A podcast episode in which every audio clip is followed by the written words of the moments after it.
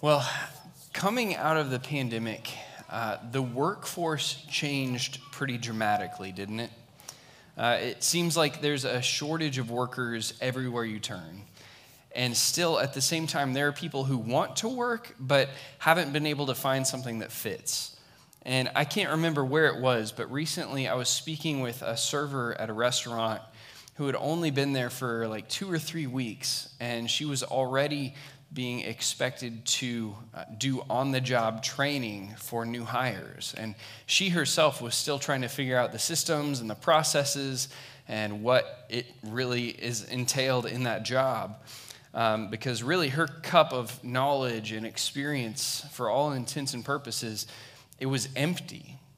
And just as an aside, this is a prime time for us as followers of Jesus to step up and model patience and grace and kindness to those who are in such a position. I mean, this is an opportunity to be a gospel light to people who are carrying heavy weights. So, so don't miss the opportunities when we come, even when we're in a stressful situation or don't receive the service that we think we, we should in a setting. Anyways, uh, I want you to consider the importance of on the job training.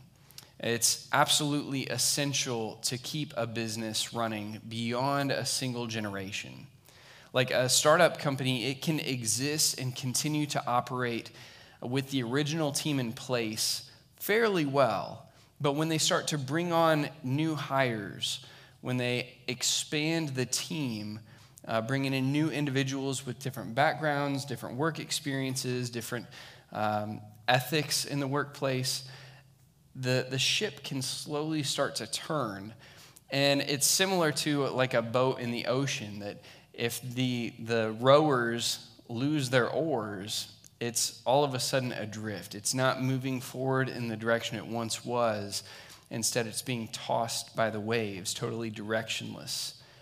And this is part of the reason we remind ourselves of our mission each time we gather together, so that we do not let go of the oars and become adrift. We stay focused on the path. Um, and remarkably, as we look at Jesus' example, and maybe it's just his uh, supernatural wisdom at work, but Jesus was super intentional about the on the job training for his disciples. He knew that the plan was not for him to remain on the earth physically. Instead, the future of his church and his kingdom rested in the hands of his disciples. So when he called them, it was not just a call to follow, it was also a call to be sent. Jesus knew that he would be sending his disciples to carry the message, to carry the banner, because he would not always be here. Now, remember last week, we considered how Jesus is Lord, that he is over the storm, he's over the demons, he's over sickness and death, he's over it all. And continuing from that line of thought, as we turn to Luke 9, we'll see how he carries out his lordship with his disciples, how he reveals that he is still over their lives and their ministries. So if you haven't already, open up your Bibles to Luke chapter 9, and we'll see what sort of on the job training Jesus does with his disciples. This is Luke 9, verses 1 through 6. Summoning the twelve, he gave them power and authority over all the demons and to heal diseases. Then he sent them to proclaim the kingdom of God and to heal the sick. Take nothing for the road, he told them no staff, no traveling bag, no bread, no money, and don't take an extra shirt. Whatever house you enter, stay there and leave from there. If they do not welcome you, when you leave that town, shake off the dust from your feet as a testimony against them. So they went out and traveled from village to village, proclaiming the good news and healing everywhere. Now, have you thought about how incredible this is? Like, Jesus would essentially hand his disciples the keys and say, See what she's got. I mean, he is empowering these guys who he's only known for a couple of months, and he's giving them power to cast out demons, to heal the sick. He's literally giving them power from heaven. and he's just entrusting them with it and sending them out. Now, think about the most valuable thing in your life. Maybe it's an item, maybe it's a person, maybe it's a, a position a role or responsibility. Whatever it is, how willing are you to place it in the hands of someone else? And remember, Jesus had only known these guys for a few months, and he literally gave these men, who Luke later describes in the book of Acts as untrained and uneducated, he gave these men the most important role in human history. He told them, cast out demons, heal diseases, proclaim the kingdom of God. And do you remember the message that Jesus proclaimed back in his hometown synagogue? He said that he was sent to proclaim release to the captives and recovery of sight to the blind, to set free the oppressed, to proclaim the year of the Lord's favor. That is exactly what he was sending his disciples to do. He was sending them as his representatives. Now, why do you think Jesus was able to send these guys so easily? I mean, personally, I get upset when I see someone driving recklessly with a Jesus bumper sticker on the back of their car. I'm like, do you know who you're representing right now? But Jesus, he sent out the 12 knowing full well, by the way, that's why I don't have a Jesus bumper sticker on the back of my car. Jesus knew full well that these guys still had a lot of growth ahead. They had a lot of development in store. They were far from perfect and he still entrusted them with this responsibility of proclaiming the kingdom of God. And I think as a whole, the church, at least from what I have observed, has not done a great job in our approach to sending. We're starting to improve on that. But we tend to fall into one of two categories. Either we don't send anyone because we're waiting for that perfect candidate to come along who doesn't actually exist. Or on the other end, we, we send flippantly without giving them the tools and the resources required to accomplish the mission. So either we don't send at all or we send without support that, that is needed. But what did Jesus do? He gave the disciples power, authority, and purpose. He gave them the tools required for the mission. And then he sent them, even though he knew that they weren't perfect candidates. And why do you think he did that? I believe it's because he understood that the future of his church and the future of his kingdom rested in the hands of his disciples. And what his disciples needed, though probably not what they would have asked for, was to know that God will provide for them that the power wasn't cooped up in Jesus' physical body. And this experience, being entrusted with the mission and provided for by the Spirit, it was absolutely essential for the disciples to be able to continue on after Jesus ascended to heaven, after he had accomplished his purpose on earth. And just a practical note here you've heard me say before, and I will certainly say it over and over again in the days and months and years to come. You need to be preparing your heart to go. Now, part of our mission, our model here at Overflow, is that we are a sending church. And that may seem crazy at this point where you look around and you see all the empty chairs around us in the moment. But we need to be preparing now to be a sending church. And that means that we are intentionally praying and preparing for opportunities to see the kingdom expanded all around us. If you look at the overflow map out in the lobby, you see the pinpoints of where we live, work, and play currently.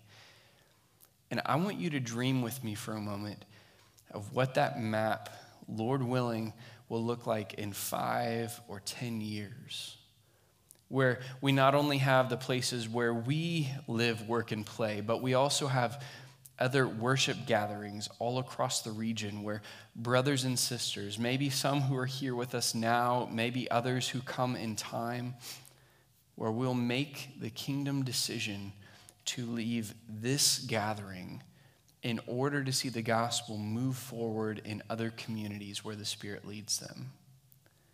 So prepare your heart now and be willing when the Lord says that it's time to move. And we'll do it joyfully and tearfully. But the gospel goodbyes are for the kingdom.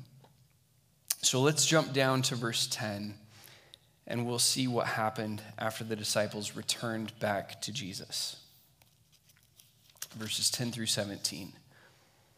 When the apostles returned, they reported to Jesus all that they had done. He took them along and withdrew privately to a town called Bethsaida. When the crowds found out, they followed him. He welcomed them, spoke to them about the kingdom of God, and healed those who needed healing. Late in the day, the twelve approached and said to him, Send the crowd away so that they can go into the surrounding villages and countryside to find food and lodging, because we are in a deserted place here. You give them something to eat, he told them. Uh, we have no more than five loaves and two fish, they said, unless we go and buy food for all these people. For about 5,000 men were there. Then he told his disciples, Have them sit down in groups of about 50 each. They did what he said and had them all sit down. Then he took the five loaves and the two fish, and looking up to heaven, he blessed and broke them. He kept giving them to the disciples to set before the crowd. Everyone ate and was filled, and they picked up 12 baskets of leftover pieces. Now the disciples came back to Jesus, and they shared all that they had done. And as is sometimes the case, word got around, and the crowd started flocking to Jesus. And Jesus, he began doing exactly what his disciples had done on their missionary journey. He taught these people about the kingdom of God and he healed those in need. And then, as the day wore on, the disciples seemed to think that the best way to care for the crowd was to send them away. Let them go find food. We can pick this thing back up tomorrow. And they recognized the, the limitations based on where they were at. There was no market, no food source nearby. So they suggested to Jesus that he just send them all away. Now, this doesn't sound unreasonable, and Jesus didn't rebuke his disciples here, but instead of accepting the limitations of their situation, Jesus had another idea. He told his disciples, You feed them. I mean, they had just been given power from heaven, and they believed that was limited to just casting out demons, healing the sick. And Jesus was expanding their understanding of what God can accomplish. Jesus took what little they had available and he multiplied it exponentially. And when he did so, Jesus was strengthening their faith. Now, this next illustration, it falls far short of Jesus' miraculous provision here. But I began running again last summer, and I used to run cross country in high school and ran track, but I never really enjoyed it. Like, I was literally the guy who would try to see how many miles I could cut off of the run without the coach noticing. Um, and it was just something I did because my friends were doing it. Um, so I ran, but I wasn't really committed. But I started to pursue it again as a way to clear my mind and try to, to regain some of the strength that I've lost over the years anyways, I started to enjoy it more and began to see some positive growth. So I started pursuing it more. Um, and then a few months ago, I decided that I really wanted to accomplish something. So I, I signed up for the KC Half Marathon that's coming up in October. And I've, I've never run anything like this in my life. Uh, this is a little over a 13 mile run. And my limit, even at my best in high school, was a pretty pathetic 5K, so just over three miles. But I've been using this app, it's called the Nike Run Club. And the beautiful thing about this app is there's a, pre recorded coach um, who's giving like encouragement and tips on form and pace and rhythm and funny little motivational quips throughout. And it, it may sound strange, but this, this little pre recorded voice, it has made a massive difference in my running. Like, I recently ran my longest run I've ever done, which is nothing to write home about. Um, and, but I'm stronger, I'm, I'm more confident than I've ever been before. And I'm, I give the credit for this to the coaching that I'm receiving. Now, I, I know this coach isn't actually there. He's probably in some sound room in Portland recording these sessions, but it has pushed me out of my comfort zone, even out of what I thought was possible. Now, the, the disciples' coach wasn't in a sound room in Portland, he was right there with them. He knew them, he knew their passions and their abilities, he knew their weaknesses and their strengths, he knew the struggles that they would face. And he showed them through his miraculous provision, like we sang earlier today, how great is our God. And he handed the disciples piece after piece and chunk after chunk. And then he later handed out basket after basket to pick up all the leftovers that remained. And he was preparing them for the times to come when they would be hungry spiritually, physically, emotionally. He was helping them not just understand, but know that God is able to provide. And that doesn't mean that he would always choose to. We don't get to see the full picture yet.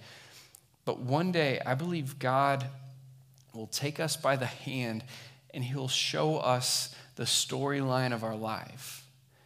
And he'll, he'll show us, you know, that time when you cried and cried, asking, Why, God? Why? And he'll say, That's why.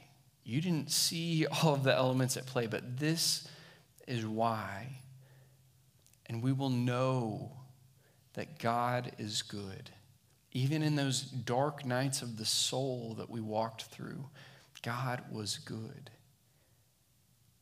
For now, though, we tune our ears to the coach, the, the one who isn't just in a sound room in Portland, but the one who knit us together, who formed us in our mother's womb, the one who purposefully placed us here and now, the one who's provided for us time and time again, and who is now using the situations of your life to strengthen your faith. Let's continue reading verses 18 through 27. While he was praying in private and his disciples were with him, he asked them, Who do the crowds say that I am? They answered, John the Baptist, others Elijah, still others that one of the ancient prophets has come back. But you, he asked them, Who do you say that I am? Peter, Peter answered, God's Messiah. But he strictly warned and instructed them to tell this to no one, saying, It's necessary that the Son of Man suffer many things and be rejected by the elders, chief priests, and scribes, be killed, and be raised the third day. Then he said to them all, If anyone wants to follow after me, let him deny himself, take up his cross daily, and follow me.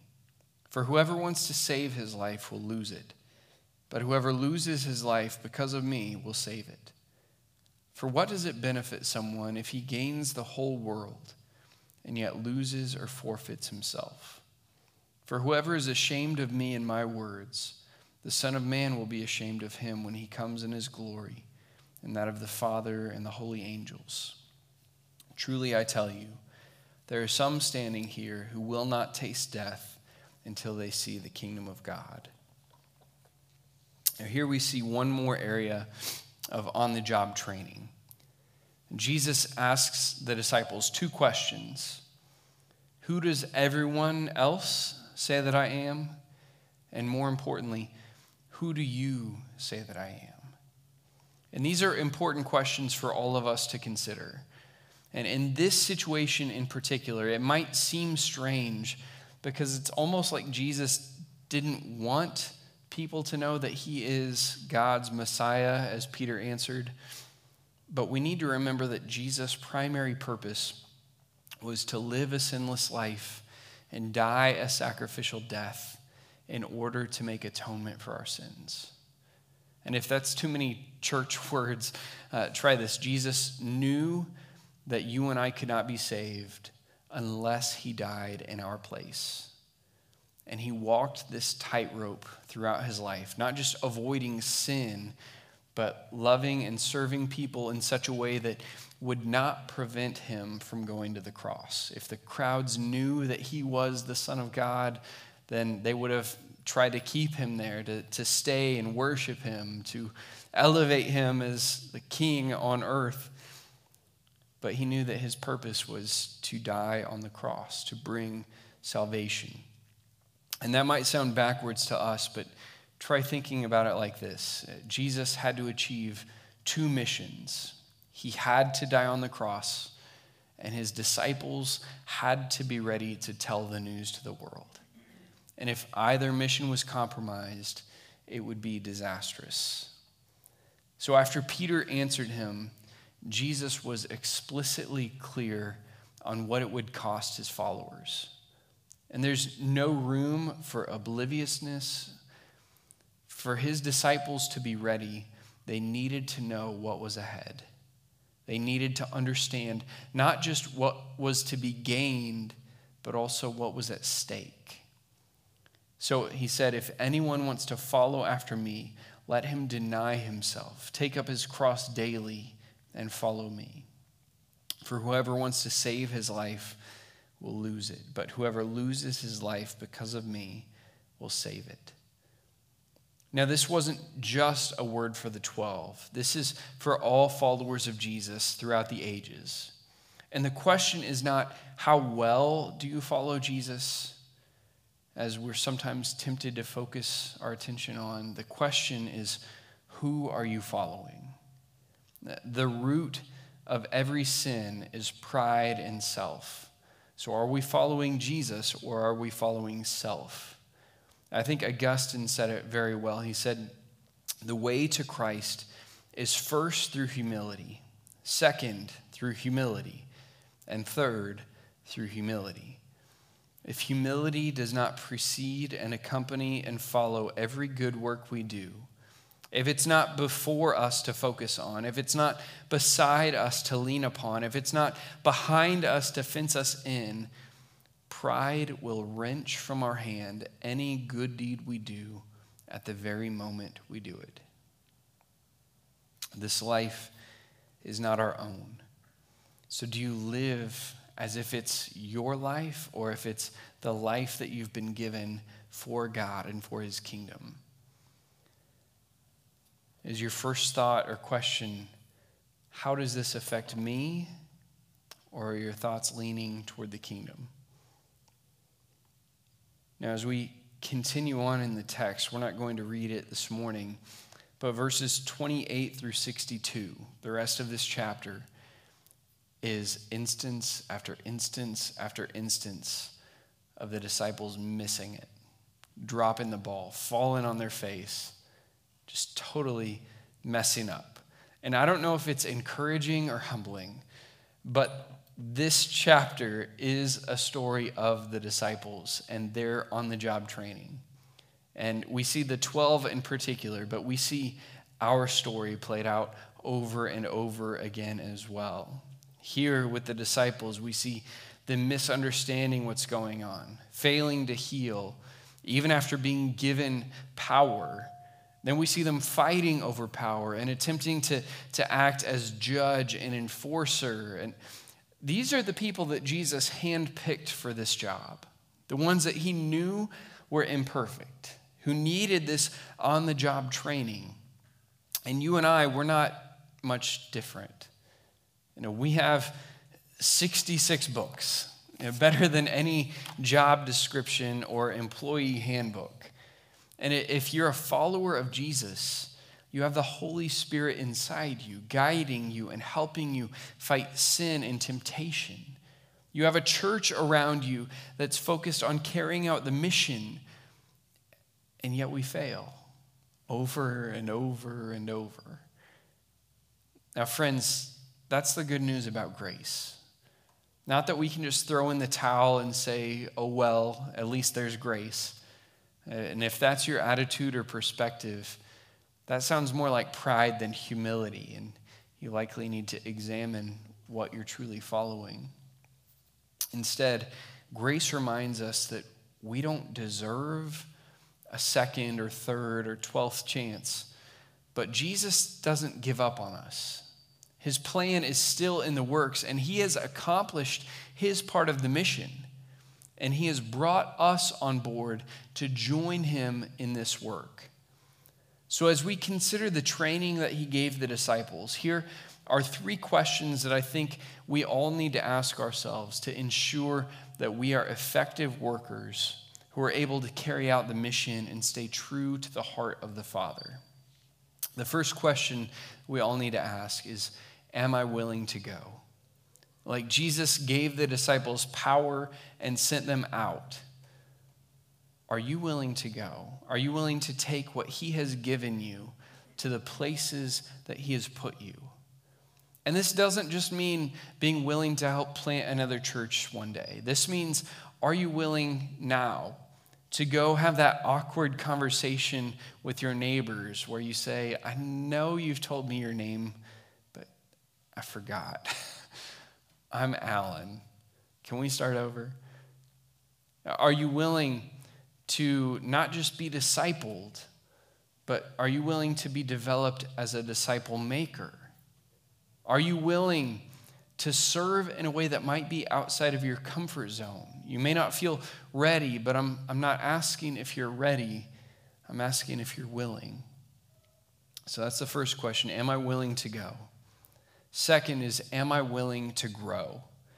Like Jesus stretched and strengthened the faith of his disciples by feeding the multitude. Are you willing to grow? Are you willing to be stretched? Sadly, all too many people have become content just to walk an aisle or say a prayer and just assume that they're hashtag good with God, right? But those people are missing out on all that God would like to accomplish in and through their lives. And you may not believe that you have potential to grow or accomplish that right now, but I'm not asking if you're there. I'm asking if you're willing to trust the coach, if you're willing to be stretched and strengthened. Are you willing to grow? And finally, am I willing to give? Like Jesus gave the disciples the opportunity to answer that all important question Who do you say I am? You and I have a similar opportunity. I mean, the secret is out. Jesus is the Son of God, and He gave His life out of love for us. He gave everything. So, our question is Am I willing to give? Am I willing to lay myself down? To wake up each morning and take up my cross? Am I willing to pursue humility and reject pride? Am I willing to live for and from his gospel? Now, I'm not asking if you're perfect. I'm asking you to pursue the perfect one. Am I willing to give like he gave? And remember, the disciples received this training from the perfect teacher, but they failed over and over again. They were far from perfect themselves, but God used them to literally change the world. And what might He be able to do through us if we are willing to go and to grow and to give? I believe that He could transform our community. I believe that we could see this place saturated with the overflowing love of Jesus. So let's step up and begin using what Jesus has taught us because he's training us on the job. And we're not perfect. We will continue to need his grace, we will continue to need trained. But Lord willing, we will in time look more and more like him, and our community will look more and more like the kingdom. Let's pray.